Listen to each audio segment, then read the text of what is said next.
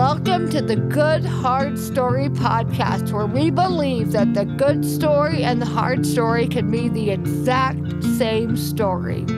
I'm Katherine Wolf, and I'm a stroke survivor, a speaker, an author, and co founder of Hope Heals. Tune in here every week for conversations about wholeheartedly living in a good hard story. Join me in this joyful rebellion to the darkness where we discover the treasures hidden in our hurting. Hi!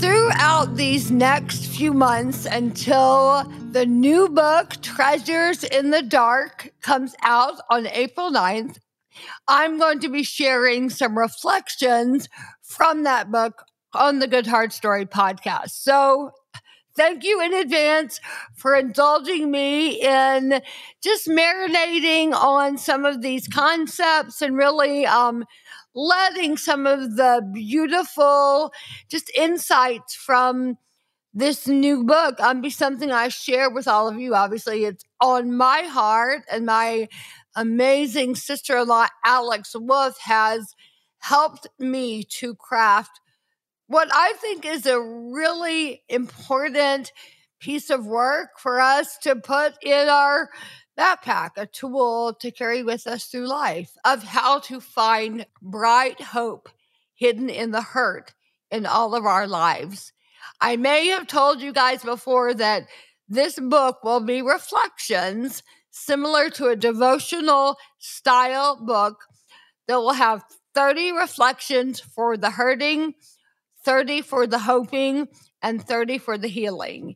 And it will be um, hopefully meeting people exactly where they are in their journey because we can't write a book or a devotional book and just provide mere one note encouragement. There are different seasons and stages um, in grief. So, this hopefully will be uh, more of that. So, without further ado, I will start sharing from the book.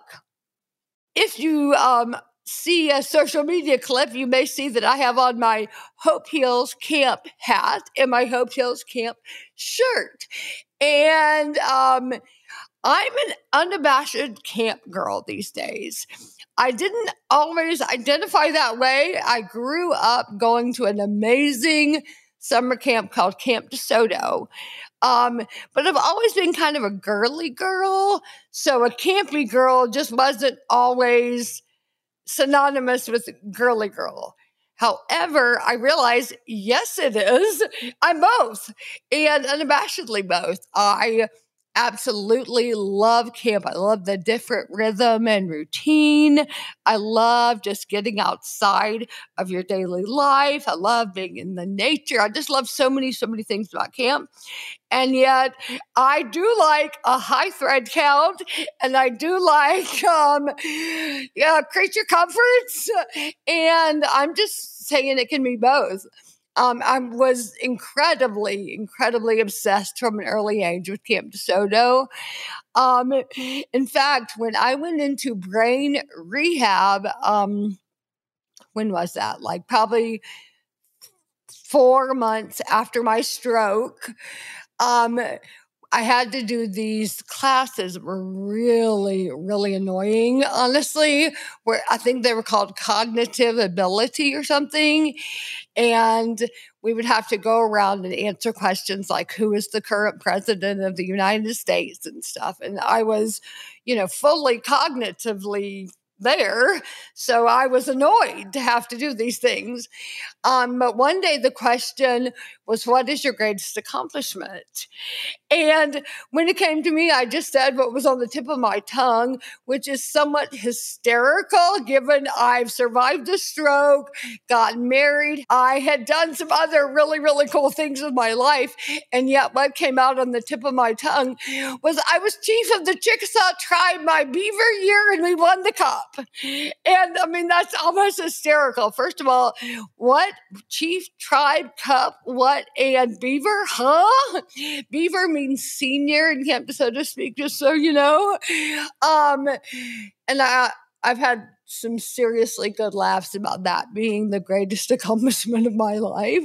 Um, but it was very significant. And we did win Songfest and Olympics and Tribe Day. So it was um, an all encompassing big win. And it was actually a life highlight, if I'm honest. Anyway, um, all that to say, last year in Atlanta, Mary Stewart Iverson, who grew up as my camp buddy, Mary Stewart Young, and I hosted our 25 year summer camp girls reunion. So, my quote unquote pledge class of girls who I grew up going to camp with, um, almost all of whom had not seen each other in 25 years, came to Atlanta and had a weekend together. So we had 31 girls coming from literally all over the country, from Colorado, Maryland, Mississippi, all coming to Atlanta and spending the weekend together at Mary Stewart's house. And it's cute. Mary Stewart has five boys, and the five boys came to my house. So the Wolf boys had a real adventure that weekend. We all grew. We all grew. And um, that weekend that I thought would just be like sweet and fun and special was super, super poignant. Basically, throughout the weekend, we did a number of really fun, special, like things we did as campers, but now we did them throughout the weekend as adult women. And um, it was so special. One of the things that we did that like marked me forever was we each took 30 minute segments and a whiteboard and taught about our lives to the rest of the girls. So picture this we're all 40 and 41 years old. The last time most of us have seen each other is as 15 or 16 year olds. And we're catching up the group about our lives. So in 25 years, you can imagine, in addition to if you married, who you married, how many kids you have, where you went to college, where you live now, what you do if you work, all those things. What ended up happening is we ended up sharing um, all the hard stuff is unwanted singleness, infertility, miscarriages, um, dysfunctional children, um, intense spiritual manipulation and abuse.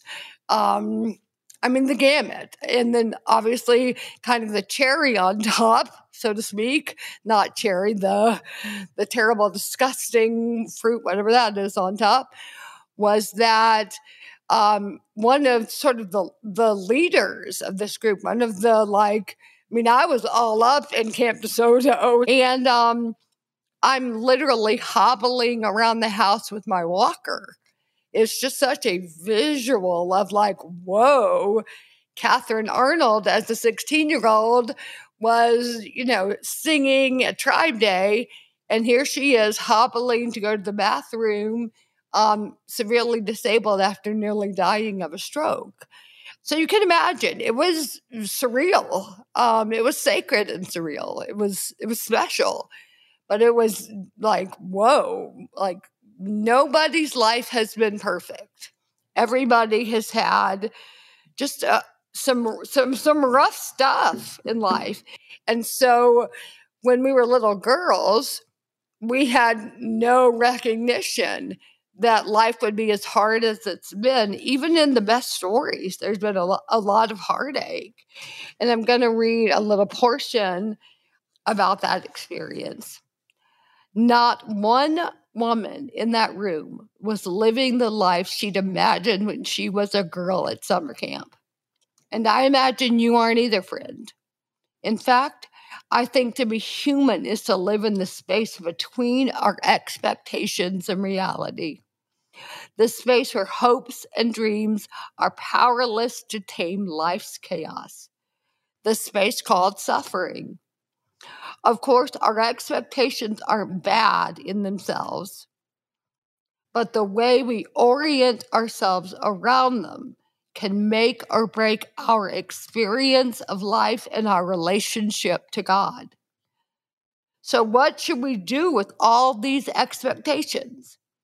The answer is simple, but so hard to pull off. Expect more of God and less of this world. Which I say that a lot. Expect more of God and less of that world. And the reality is, what does that even mean? How do we do that? Like, what, do, what does that look like? And I've thought a lot about what does that mean? What does that look like? How do you do this? And the bottom line, I think, is just like us camp girls sitting around as 40 year olds talking about our stories, the shared story of suffering while on earth changes how you feel about this world.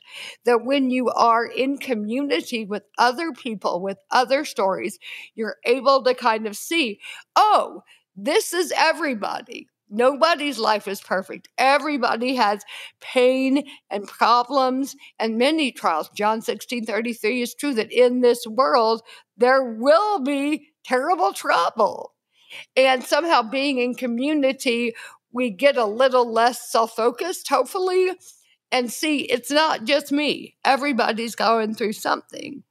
And then the second part of that is you expect God more. You expect more of God when you are looking to God, when you are recognizing He's all you have, when you are clinging to Him to show up in your story, when you are marinating on His truths throughout your day, when you are in relationship with Jesus. It changes how you see this place we are temporarily.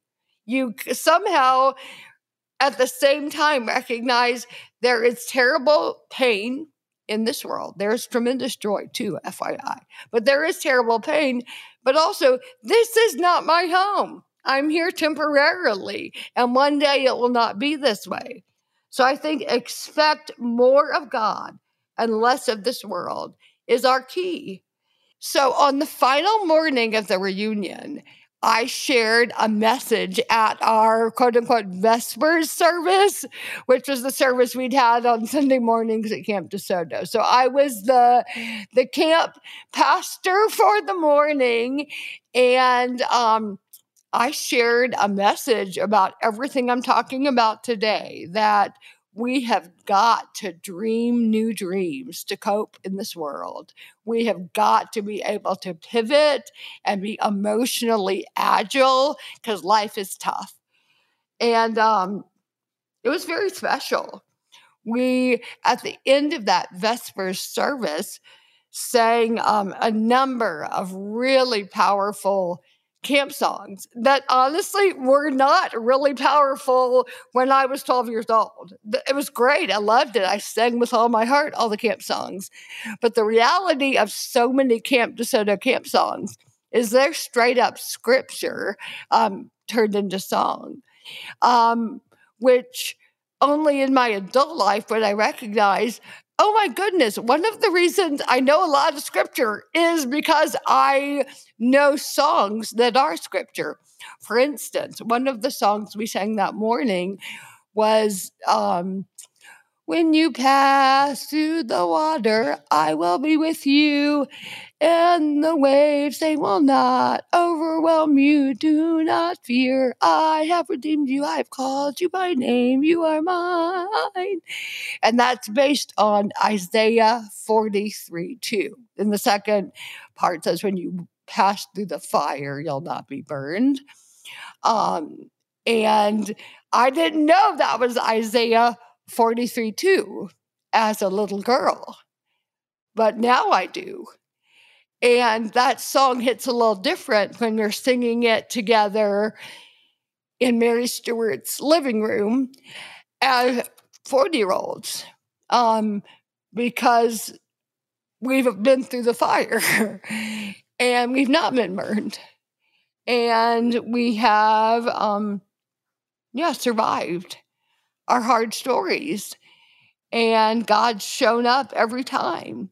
So we can sing that together with tremendous hope about the future. In fact, I want to read on this second part here. I reflected out loud how this and other songs had comforted us as little girls, even though we hadn't really understood them then. Now, halfway through life, we finally knew what they had been saying all along. When the world abandons you, God is with you. When the world disappoints you, God makes a way. When the world rejects you, God calls you by name. Again, expect more of God and less of this world. After our special morning Vesper service, we had our traditional Sunday dinner, which, if you're not from the Southeast, you may not know that dinner means a special lunch many times on Sundays. So Sunday lunch at Camp DeSoto was fried chicken and this yummy rice with gravy. And the meal always ended with this bizarre block of vanilla ice cream with a massive scoop of peanut butter and honey on top. It was the weirdest thing. So, of course, we had this delicious meal for Sunday dinner together. And it was like we all knew too much at that point to be super lighthearted. It felt very holy, actually. We were sitting at Mary Stewart's table, and we've all had this weekend of just deep sharing and recognition of midlife and all the things. And we're just kind of like stunned, just staring at each other enjoying the Sunday dinner, still here, still showing up, but definitely just wounded by life and yet still showing up around the table, somehow praising God in the midst of all the stuff of life.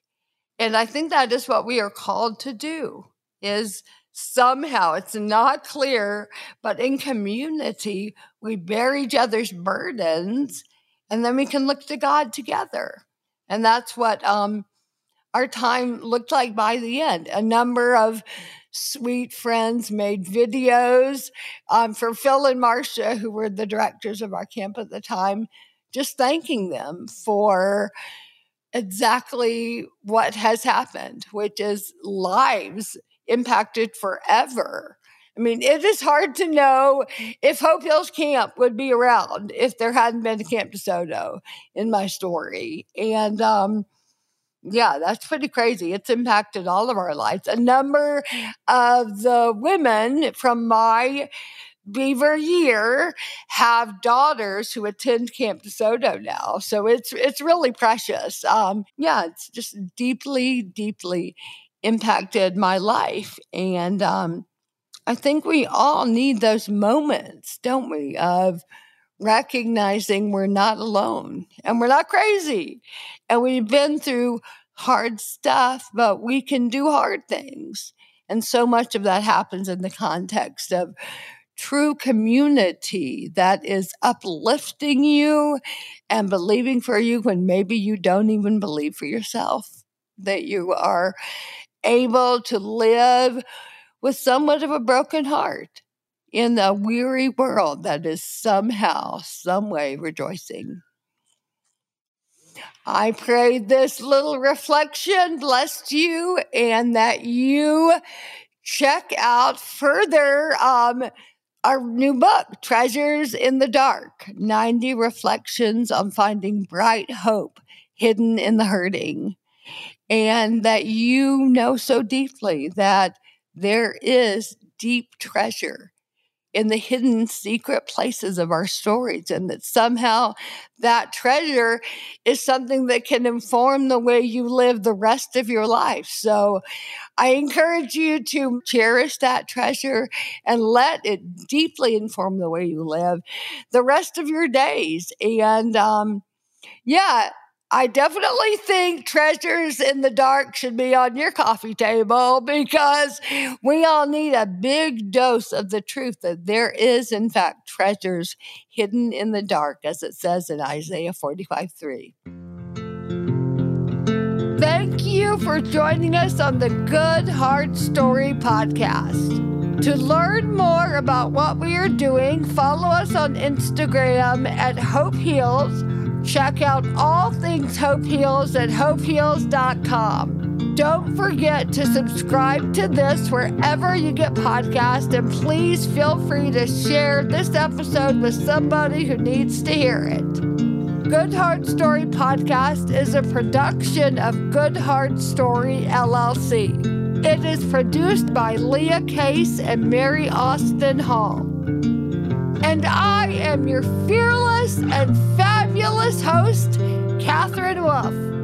Come back and join us every week where we believe that the good story and the hard story can be the very same story. We are with you and for you, friend.